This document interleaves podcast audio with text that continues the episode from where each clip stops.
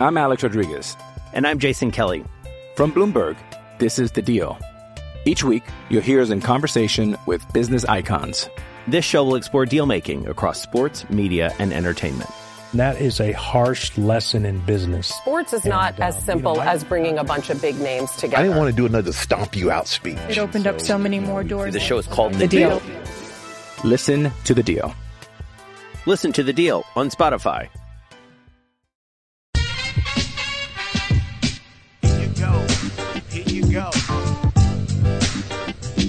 Regret. Nothing personal word of the day for Tuesday, October 27th, 2020 is regret. Regret is a word that we all feel from time to time. Everyone asks you that in an interview when you're interviewing for a job or you're talking to your friends out on a Saturday night. Although I don't remember going out on a Saturday night because of COVID. Hey, do you have any re- regrets? What's your biggest regret? I think the definition for me of regret is when you make a decision, you believe that it's the right decision at the time, even though you've weighed two possible outcomes and two possible decisions. You make one, you play it out, and then it doesn't work out. You look back and you say, wow, I have regret. Where I like making decisions, and if I'm wrong, I go back and say, no, I don't regret that. I went into it with all the information I needed. I made the decision intelligently. I made it without emotion. I made it looking at all possible outcomes, knowing that some of the outcomes may be negative and may not be what I want. Yet I'm not going to feel regret. So you say you're not going to feel regret. Then the negative outcome happens. And then you say you have regret. I think that's ridiculous. I don't think that you should ever have regret with something you do because let's talk about this Coca for a minute we actually didn't do this in the in the pregame meeting that we had in the pre-show meeting but in order to feel regret don't you have to go into a decision knowing that there's a higher likelihood than not that it's not going to work out? And you still go with that? So you ignore the math you ignore sometimes your gut but you go with what you're told to go with or you go with what you you believe you should be going with? I don't know why is regret the nothing personal word of the day? Well, here's my thought. We have game six of the Major League Baseball World Series tonight. The Dodgers are leading three games to two. They're going for their first World Series in 32 years. They last won it in 1988 against the Oakland A's. And the starting pitcher for game six of the World Series is Tony Gonsolin. They've got Walker Buehler ready to go for game seven. He'd be ready to go in game six on short rest. For all of you Marlins fans out there, any similarity? Do you recognize this storyline at all? Let me bring you back. I did a radio show this morning in Naples, Tampa Bay. It's near Tampa, sort of near Tampa. And I was reminded of game six of the 2003 World Series and the argument that I had with Jack McKeon. Back in 2003, we were starting the possibility of analytics. Moneyball was not really a thing, even though it's never been a thing for me. We had information to go with, but Jack McKeon, who we had brought in during that season, was brought in to turn around a team that we believed could be better and was not performing under Jeff Torborg who we had brought in to replace Felipe Alou at the Expos and then brought Torborg over when we moved from Montreal to Florida. Remember Torborg? He was manager of the Mets for a while. So Jack McKeon did a lot of gut work. He had been a very successful manager, but had never been to the World Series. He was old school before it was hip to say that we're new school and let's not be old school. And he decided that winning three to two over the Yankees, going into Yankee Stadium for game six and seven, needing to win one of the next two to win the World Series, that he was going to go with Josh Beckett.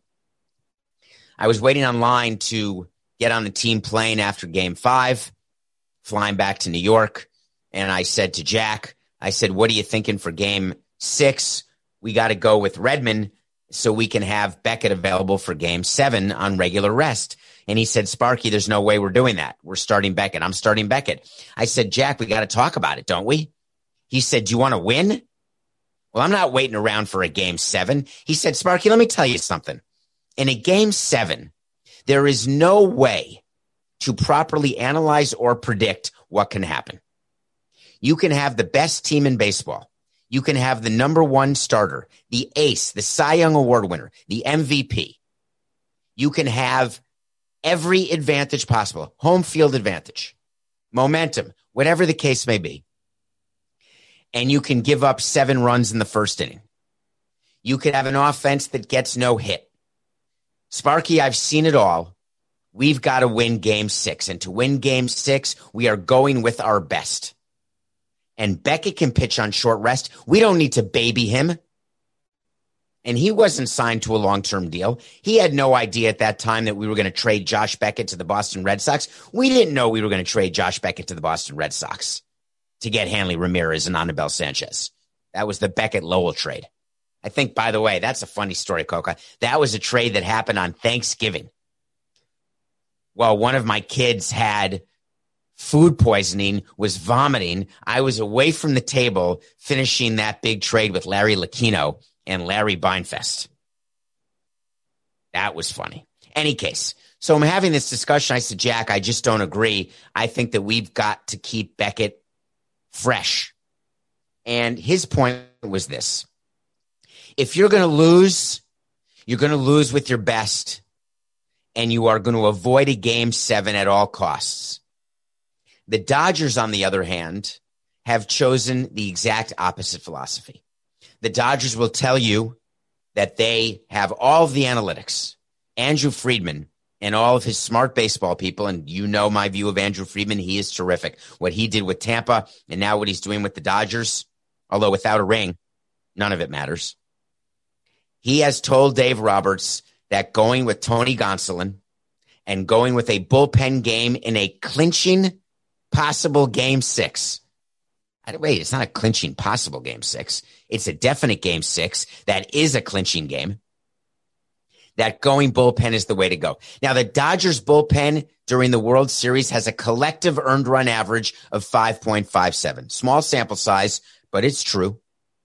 The bullpen has not been all that effective. What's the downside? What's the regret that Andrew Friedman could feel. And I'm not going to mention Dave Roberts because this is not his decision. Andrew Friedman loses game six tonight. Blake Snell steps up. Finally, the Tampa Bay hitters, other than Arozarena, get some clutch hits. And we go to a game seven tomorrow night. Game seven tomorrow night would be Charlie Morton, the greatest game seven pitcher of all time, period against the ace of the Dodgers, Walker Buehler. Walker Buehler could go seven strong tomorrow in a game seven, or he could be knocked out in the third inning. Charlie Morton could get hit around like he did in game three, or he could do his normal six innings of game seven work, not giving up a run. It is a straight 50 50 shot. Period. How are you going to feel if you are the Dodgers? where you will now be eight years into your run of winning divisions. You will have lost three World Series in four years, and you will be ringless. If that's not the definition of regret, then I don't know what is.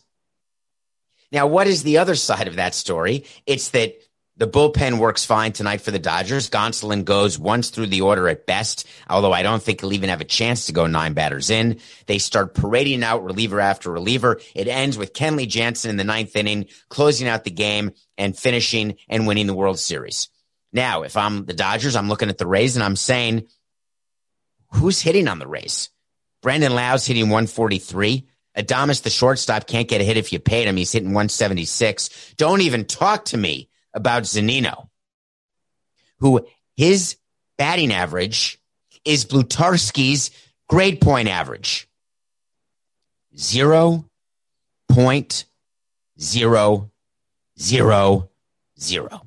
Now he does have a walk, but he is 0 for 13 with a walk. The Rays are batting 228 this World Series. They simply cannot hit. Blake Snell has proven that he can't go past the fifth inning. He hasn't done it all year. Nick Anderson, part of the stable of bullpen arms that Kevin Cash has relied on so heavily, has been scored on six straight. Castillo, their closer, has been forced to work in the fifth or sixth inning in two games this World Series, maybe more. I think two. Can't remember. Fairbanks, their other big arm, has gotten scored on. Loup has been meh, mediocre, meh. The Rays, when they get runners on, can't get them in. The Rays are hitting 220, 223 with runners in scoring position. The Dodgers are counting on that trend to continue. There's an expression we like the trend is your friend. It's hard to have a trend after five games, but maybe there is a trend. But if there's also a trend, that means that the Dodgers won games one, three, and five. The Rays won games two and four. It would seem to me the Rays will win game six. That would be back and forth, back and forth, back and forth. And if we're going to go with that trend, that would mean the Dodgers would be favored to win game seven. All of that is to say, I'm not buying it. The risk of regret is far too great. We're going to see what happens tonight in a game six. Will we be celebrating if you're a Dodger fan? Or will we force what will become the greatest? It's my favorite thing in sports. You know, I love game sevens. We had two game sevens in the league championship series and a game seven in the World Series. That'd be great for baseball because there'd be 21 games broadcast, which would help with the make goods that the league has to give. We're going to talk about that later in the show. We have a lot of business to talk about later in this show. But I'm going to give you a pick. And I'm going to risk that I'm going to be you know that Twitter account freezing cold takes or old takes exposed when they keep track of what people say and then they have at them when they get it wrong? Well, my pick tonight in the nothing personal pick of the day is the Rays. You know, I've chosen the Rays almost every game. So I'm two and three, I guess, in the World Series. But I think we're up money because the Rays are always underdogs. We lost our pick of the day last night. Did you watch that Bears game, Coca? Are they the worst five and one team of all time? I think they are. What was I thinking? Anyway, the Bears lost 24 10. We're down to 30 and 27 with our picks of the day. We're only up a field goal. We used to be up a touchdown. We're going the Rays in game six. And I'm going to tell you about a wait to see right now. Wait to seize on nothing personal is when we say something's going to happen. It's not necessarily a pick, it's just something. And then we'll revisit you all the time. Did it happen? Did it not? We'll take blame. We'll own it if it didn't. I'm doubling down. I've got an earlier wait to see on nothing personal that the Rays win the World Series in seven. I'm doubling down on the wait to see, and that is I'm not leaving Stamford, Connecticut just yet. The Rays will win game six. You wait to see. You pick that game. You bet that game. Even if you don't bet, you don't have to bet it, but just tell people the Rays are going to win. I think Blake Snell will have the best start of his postseason. He will get through five full innings. The bullpen will lock it down. The Dodgers will be a little tight because the other little factor that comes in, one of the things that we do when we talk to players before a game. So, as I told you during the regular season, you're dealing with meetings pre series where you have a hitters meeting and a pitchers meeting. The hitters get together and talk about the opposing team's pitching staff. The pitchers get together and talk about the opposing team's hitters. During the postseason, you're having those meetings every game. When you look at what you have to face, the first thing you do is you're looking at the opposing team's starting pitcher. When the Rays are looking at game six and they see that the pitcher is Gonsolin, who was the losing pitcher in game two, as you may recall, where he pitched one and a third innings. That's it. Remember that Brandon Lowe home run? In any case, they're looking at Gonsolin and they're saying, we got him. We can win this game. It gives this it gives the hitters this sense of um, relaxation, but it also gives your own starting pitcher this feeling of invincibility. Blake Snell is going in saying, I'm not facing Walker Buehler. I'm not facing Cy Young. I'm facing Tony Gonsolin. That's it. So I think that combination leads to a Rays victory in game six. And we get to come back on nothing personal tomorrow and preview a winner take all World Series game seven. Can't wait. Literally can't wait. Okay. I want to thank you. I need to get this in right now. It is now October 27th. We're going to have an end of month mailbag bonus episode where you ask questions and I answer them. Please go to Apple and write a review on Apple and rate it five stars and write a review and ask a question. I think the October mailbag is not quite filled. So if you have a question that you want me to address during these end of month mailbag episodes, please go to Apple, rate, review, and put a question in the review. If you're watching this on YouTube, thank you. Nothing personal with David Samson is the YouTube channel. And then if you're listening, you can't see that I'm wearing the World Series ring. I only get to wear this ring today and tomorrow if there's a game seven. Please download, subscribe, tell your friends about nothing personal. When we come back, we've got a big time movie review. Aaron Sorkin wrote a movie that I watched yesterday. And then we are going to get to the business of baseball. There are a lot of people in baseball without a job today. And I don't mean managers and general managers.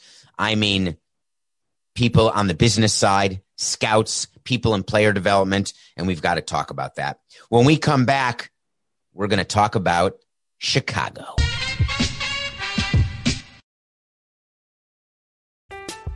I'm Alex Rodriguez. And I'm Jason Kelly. From Bloomberg, this is The Deal. Each week, you'll hear us in conversation with business icons. This show will explore deal making across sports, media, and entertainment. That is a harsh lesson in business. Sports is not And, uh, as you simple know, as bringing a bunch of big names together. I didn't want to do another stomp you out speech. It opened up so many more doors. The show is called The Deal. Listen to The Deal. Listen to The Deal on Spotify. The headlines remind us daily the world is a dangerous place. The elites in charge say everything's fine, stop noticing. But you know better. And your gut knows that time is short to prepare for a world that is four missed meals away from chaos. My Patriot Supply has helped over 3 million families become more self-reliant and is the company Americans trust to prepare. Go to mypatriotsupply.com and secure their best-selling three-month emergency food kits. Each contain delicious breakfasts, lunches, and dinners, averaging over 2,000 calories per day. Secure at least one food kit for each family member. For a limited time, save $200 plus get free shipping on all their Ready Hour three-month emergency food kits. You're not ready if it's not Ready Hour Foods. My Patriot Supply also has solar power generators, water filtration units, biomass stoves, heirloom seeds, and critical survival gear. Shop MyPatriotSupply.com today. MyPatriotSupply.com. Welcome back to Nothing Personal. Thank you for sticking around through the commercials. I'm told they help pay the bills, which is a good thing if you want nothing personal to keep going. And I know Coca does. I watched a movie that came out on Netflix, straight to Netflix. Is anyone going to go to a movie theater again? I was just talking to a friend about this, or maybe it was a sibling. I can't remember. I was talking to someone about movie theaters. Movie theaters are beginning to open again. I really have zero interest in going to a movie theater, and I'm a total cinephile. Great movies are getting straight to Netflix, straight to Hulu, straight to Amazon, straight to on demand. I'm willing to pay $14.99 to watch a movie in the comfort of my own home, even on an iPad, because I don't really want to go into a theater. I'm not even sure it's COVID related. It's just sort of inconvenience related. One thing about COVID and quarantine is my tolerance for being inconvenienced is plummeting.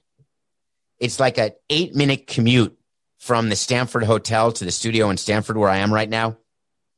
Anytime I hit a red light, my frustration tolerance level diminishes and I get hugely impatient.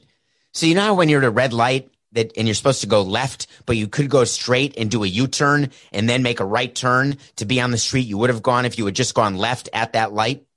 I'm now the guy who doesn't wait for the left turn light to turn green. I go straight on the green, do the U turn, and then make the right on red. I'm a little crazy that way. Well, there's a new movie. Aaron Sorkin is the screenwriter of Few Good Men, West Wing. You've heard of him. Unbelievably talented, brilliant. The Newsroom, people didn't like it. I loved it. That show on HBO with Jeff Daniels. He did a movie called The Trial of the Chicago Seven. Every time you go on Netflix, it's right there. They want you to watch it. I had no idea. I was born in 1968. In 1968, there was a presidential election. The Democratic uh, convention, which was supposed to be, that's the one that was supposed to be in, where was it, Coca? I think the Republican convention was supposed to be in Milwaukee and got canceled. Or was that the Democratic convention? No, no, no. The Republican convention was supposed to be in Carolina and Florida. The Democratic convention was supposed to be in Milwaukee. Anyway, it didn't happen. But that year, the Democratic convention took place in Chicago. There were a bunch of protests, a bunch of riots, and the Chicago police either started or didn't start a riot that resulted in the arrest and trial of what became known as the Chicago Seven. Part of the Chicago Seven was a man named Tom Hayden. Tom Hayden would grow up to marry Jane Fonda, be a long term politician. Part of the Chicago Seven was a beatnik. Is that the right word? Coco, what's a beatnik? Have you ever heard that word? I think it's B E A T N I K. Beatnik, named Abbie Hoffman. Jerry Rubin, one of the Chicago Seven.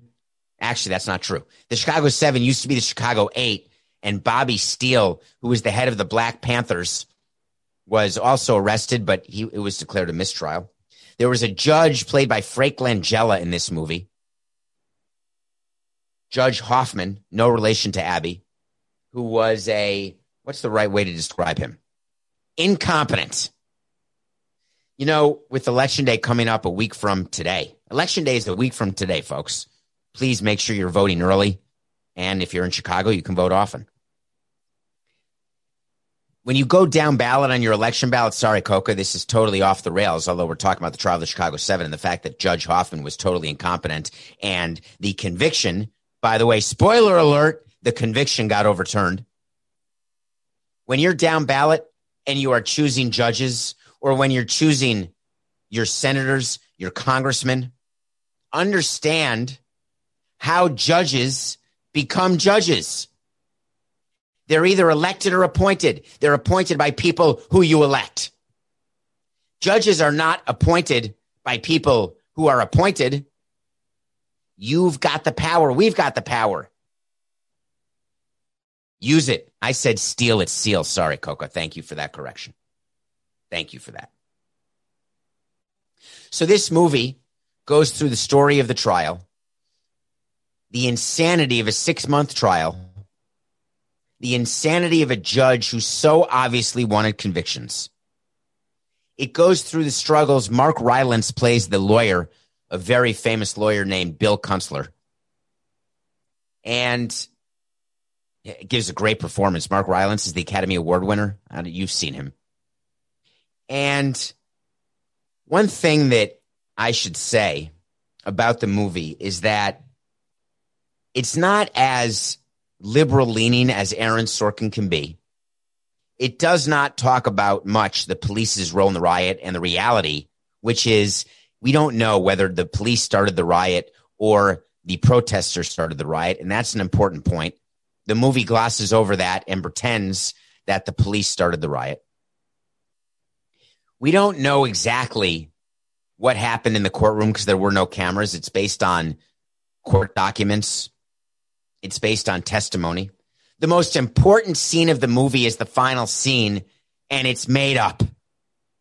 And that bothers me. What's the reason Aaron Sorkin needed to do that? Now, it's dramatic what happens at the end. There's no doubt about it. But why? When I went to fact v fiction, which I always do after watching a movie which is purportedly fact, and I learn that such a big part of it is fiction, it ruins it for me. The reason why you should watch the trial of the Chicago Seven is that you have an opportunity a true opportunity to learn something and then study for yourself to learn more. Check it out. Okay. So Coca is is telling me something that he wants to uh, me to talk about, which I'm happy to talk about, uh, and that is wait, Coca, why didn't you bring this up pregame? When we're doing the show, Coca, and you want me to talk about Northwestern, you're talking about Morty Schapiro and what we talked about yesterday, right? Did anyone listen to the show yesterday when we talked about Morty Schapiro and what was going on with the student protesters? And we talked about the fact that Morty Schapiro was unhappy with the violence and the potential anti Semitic nature and the looting that was going on. I don't know if it's looting, it was just violence and graffiti and all sorts of mayhem in that way. And how he wanted actual conversation in order to effectuate change. Well, the fact of the matter is, that's a lot of what we're talking about these days, and a lot of what we're talking about in the trial of Chicago 7. So when you watch it, please think about what is the most impactful way that you can make a difference. My view is voting. If you don't like what's happening in this country, then change the president. If you do like what's happening in this country, then keep the president. If you don't like what's happening in your state, change out your state representatives. If you do like what's happening in your state, then vote for the incumbents. Take the power. All right, Coca. There's a change happening in baseball, and it's a long term change. Talk to me. You know what I want? I want to talk to Samson. So I want to talk to Samson. I don't want to talk to Samson. I hear myself every day. People get into my Twitter at David P. Samson. Please follow me because that stuff matters. I can't figure out why, but it does. It's not like I'm peddling products, um, I guess, other than nothing personal. Wouldn't that be amazing to have enough followers that you'd get paid to wear Spanx? Yes, I wear Spanx. How about the skinny jeans? I don't really have skinny jeans. I just have small legs. I'm tweeting that I like Spanx. Give me a dollar. I think you get paid more than a dollar if you have a lot of followers. David P. Samson, get into my DMs, ask a question. The question was asked yesterday. Did you do a goodbye call the way Jeff Wilpon did? Now, for those of you not paying attention, the New York Mets are about to be sold. They're about to be sold to Alex Rodriguez and Jennifer Lopez. Those are going to be the new owners. It's going to be exciting, star studded. Just kidding. I told you they wouldn't get the team. It's Steve Cohen, the billionaire. The Mets are in heaven. There's a guy here in Stamford. He's a, I don't know, he's a producer. His name is Scott Riley. He's the biggest Mets fan ever. He's been despondent his whole life, basically, frustrated. And he thinks that the savior is coming. I present you with this $200 million payroll. Enjoy, Scott. Nah, not going to happen that way. But he's going to come in, and there's going to be a lot of changes with the Mets. But the focus of this question is on the old regime and what happens. When there's a change of ownership, there's a huge, huge amount of anxiety for all employees on the baseball and the business side. And it's not business related, which we're going to talk about next, and the issues that are going on around baseball now. This is about when a new owner comes in, very often the new owner is going to make changes. Sometimes they even will want a new president. Get it? That was me. Sometimes they'll want a new GM. Get it? That's Brodie. Sometimes they'll want someone new in sales, in marketing. Sometimes they'll want a new manager. Sometimes a new CFO. You don't know what a new owner is going to do until a new owner walks in. And when a new owner walks in, by definition, he or she or they will want changes. And the changes they will want will not necessarily be for the better. It is the true definition of change for change's sake. When something isn't going the way you want it to go, you make changes because you want to try to make it better. That's not change for change's sake. When there's failure, you make change because you need to change failure from success. The greatest expression I've ever heard is the definition of insanity is doing the same thing over and over again and expecting a different result. That is insane. So new owners come in and say, I'm not going to settle for that. The Wilpons have owned the Mets for decades. Fred Wilpon, the owner, his son Jeff Wilpon is the part owner and chief operating officer, has run the day to day operation of the team the same way I did for 18 years. Yesterday, Jeff Wilpon, it was reported, did a phone call with his employees. And here's how the phone call would have gone had I done one. Wait a minute. I did do one.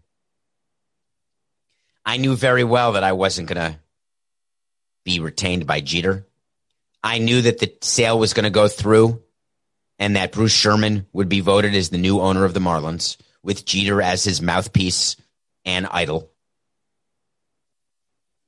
Just like Jeff Wilpon knows that Steve Cohen is going to get the team in a vote coming up here in the next week. Ignore all of the BS that you read. There's a mayor in New York. His name is Bill de Blasio.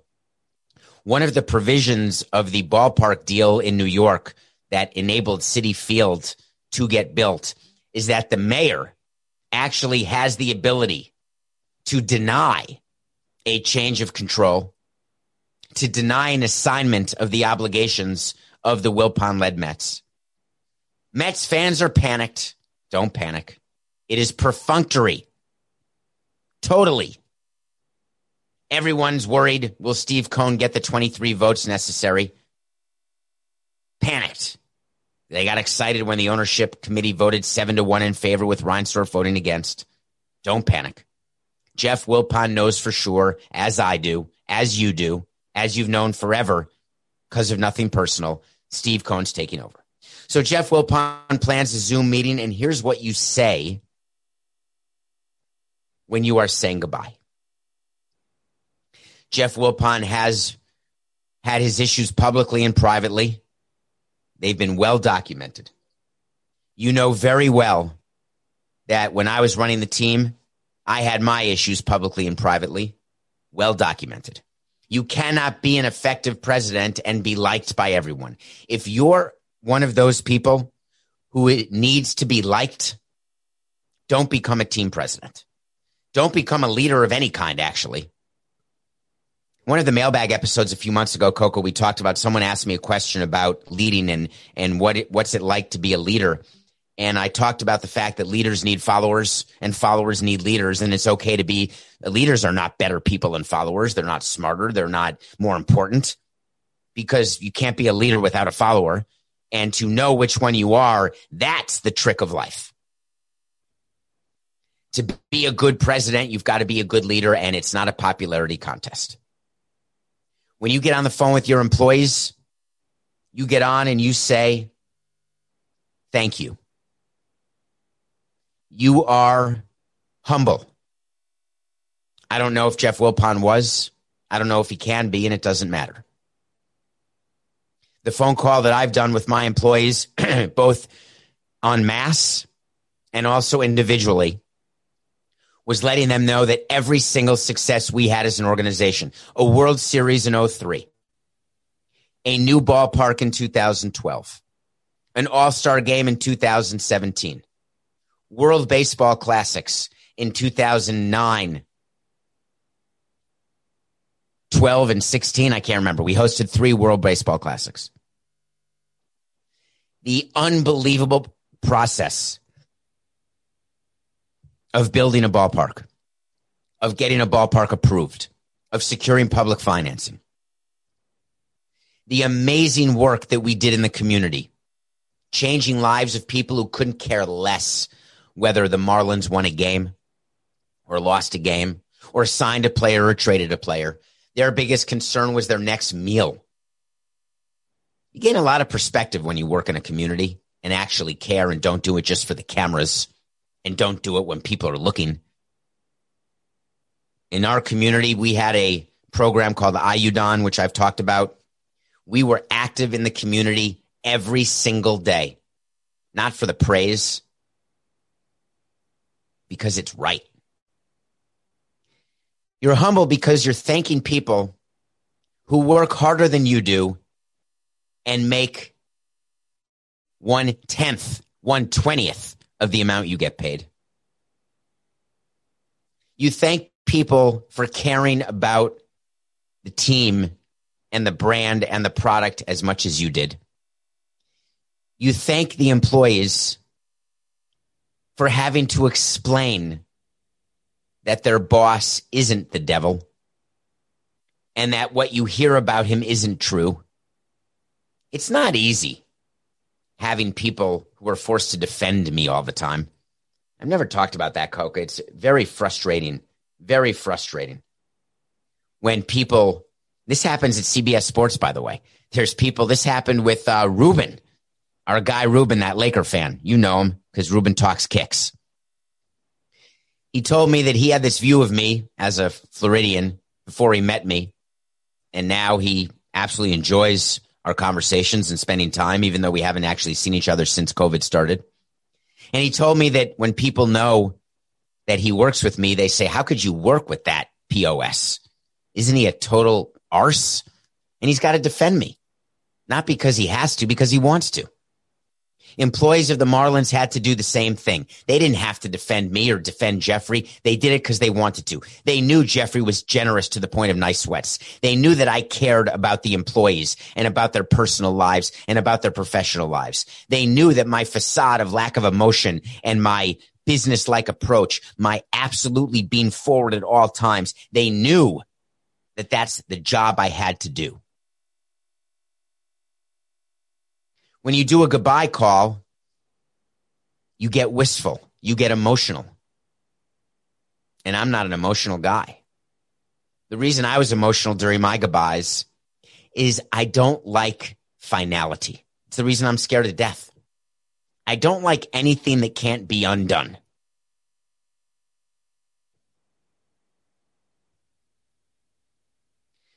When Jeff Wilpon says goodbye to the Mets, when I say goodbye to the Marlins, when anybody says goodbye, if they do it right, the employees, when they hang up the phone, they get together, they may shed a tear, and they realize that they were part of something great. And that's all I ever wanted. I wanted people to think throughout the entire 18 years together that they were the part of something, a team, a moment, a connection. And I hope that Mets employees feel that and that when they come to work with a new owner and a new team president, they do their best to be loyal to the new team president because believe me, the king is dead. Long live the king. That's not just an expression, that's a reality. But that they look back on their years with the Mets and they realize that they help make memories for millions of people. Thanks for that question. So you want to talk to Samson? Make sure to Get on Twitter and give me more. More questions, please. Okay. I want to end the show as promised with something that's happening in the baseball world. It's not unique to the baseball world, but it's getting a lot of attention. You know that baseball always is on the forefront of publicity it's a bunch of private companies that are supposed to act public. And the expectations are they'll be public. You're dealing with people's loyalties and emotions. Well, right now, owners have a problem. And that problem is really, really public right now. Baseball as an industry lost billions of dollars. Rob Manfred's claiming an EBITDA loss earnings before interest, taxes, depreciation, and amortization. That's not a cash loss. That's a paper loss. Claiming a paper loss in the billions. Cash loss, my guess is close to a billion dollars, maybe more. The reality is that 2021 is uncertain in the baseball world. We don't know whether there'll be fans. We, that's a dollar, Coca. Damn it. They don't know whether fans will be allowed. If fans are allowed, they do not know what capacity. The big deal in baseball is whether they can get 162 games in. They don't know whether they can. Why that is a big deal is that that will at least give them their full local broadcast revenue. They don't know what the gate revenue will be food, beverages, merchandise, parking, tickets. When you don't know what your revenue is, you cannot properly figure out what your expenses should be. John Middleton, the owner of the Philadelphia Phillies, was very clear that he doesn't know whether he should sign JT Realmuto. He doesn't know what his payroll should be because he doesn't know his revenue. And I agree. Doesn't matter that he's a billionaire. Right now, articles are coming out saying doesn't matter. Sign players, trade for players, build your team, win, win. Don't fire anyone. That's the point of this topic right now, Coca. Baseball employees and business employees are being fired. They used to be furloughed, and now they're simply being fired. The reason they're being fired is that owners are going over the budget with their team president. They're being told what to expect, and it's possible what the reality could be in 21. And they're forced to make these decisions. The argument against it that is being proffered is that, quote, it's a rounding error. You fire someone who makes $60,000, it's a rounding error when you're paying some crappy bullpen guy a million bucks. When you're a billionaire, what's the difference between losing 10 million or 10.1 million dollars? You have to sell your plane, your yacht, your mansion? Do you have to live differently? Get rid of your chef? Ladies and gentlemen, that's not relevant. No one runs a business. No one owns a business trying to lose money on an operating basis. Here is the example I have given, and it's worth it to give it again. When you own a house that you bought for $200,000 and that house is now worth $500,000, but you still live in it, it's really cool to know that you have a house worth $500,000. But that doesn't put cash in your pocket. That's a paper gain if you don't sell the house, it could be worth a million. It could be worth negative a dollar. It doesn't matter. You're living in the house. You're not selling it.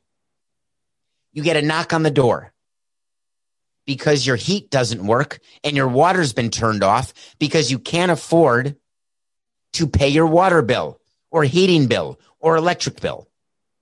You say to the person who's in charge, who comes to your door to cut off your power, you say, Excuse me, my house is now worth $500,000. I'm rich. And that man says to you, Do you have $30 to pay your bill? And you say, Sorry, I do not. The analogy here is that you're right. A team may be worth a billion dollars. You're right. The owner of the team may be worth a billion dollars. But until you sell the team, you don't know what the team's worth and you're not capturing that money. And just because you have a billion dollars doesn't mean that you are forced to lose a dollar. Forget 10 million, forget 100 million, forget 10,000. Where is it written that it is my job as an owner of a business to lose money? What about people who own the corner market? Is it their job to lose money just because they're part of a great real estate corner? When I'm forced to make a decision about what to do and I'm running a team, I have no choice but to cut expenses. I may lower the payroll too. And you're right. Lowering the payroll by 10 million means I could save every single employee's job, every pro scout, every person in ticket sales, every person in marketing. But I'm going to do both because I don't know what the future brings. Why do I need 50 people in ticket sales when I don't know whether or not there will be ticket sales? Why do I need pro scouts when I now see that I can be just as impactful using video and analytics. I don't need a travel budget. Ever see the movie Up in the Air? I love that movie. If you can cut a budget, you cut it. If you can run your business more efficiently, you do it. If you have to batten down the hatches and wait for a recession to end and make sure your business comes out the other side, you do it. If you can build a car with robots, you fire people on the assembly line. They get retrained and they get new jobs somewhere else in the market. The argument we hear pro scouts, there's nothing they can do. They've been in baseball for 50 years. I get it. That, unfortunately, is life. If you have a career, what about the career of people who used to make typewriters? They're done because now we all use computers. Either they learned how to make computers or they went into another line of business. Sometimes progress doesn't help everyone. I feel for pro scouts. I feel for people in ticket sales. I fear for people who can't afford to keep their home. I get it. But I, as a team president or owner, can't help everyone. I'm going to have a team that is going to be operated profitably and correctly because when the time comes to hire again, because revenues are up again, of course I'm going to hire more people. It may not be more pro scouts. It may be more people in development. People in player development are losing their jobs because there's fewer minor league teams. That's how it goes. You don't need minor league teams with players who are never going to be in the major leagues. We have covered this before. All of the articles you read that criticize team owners and team presidents for making these decisions, just know that I will bet you 100 times out of 100 that if you put on those shoes, you would make those same decisions. That doesn't mean it doesn't hurt. That doesn't mean you wish you didn't have to do it. But reality is reality. And it may be one of the hardest sentences you'll ever have to say to somebody. But at the end of the day, it's just business. Unfortunately, it's nothing personal. Here you go. Here you go.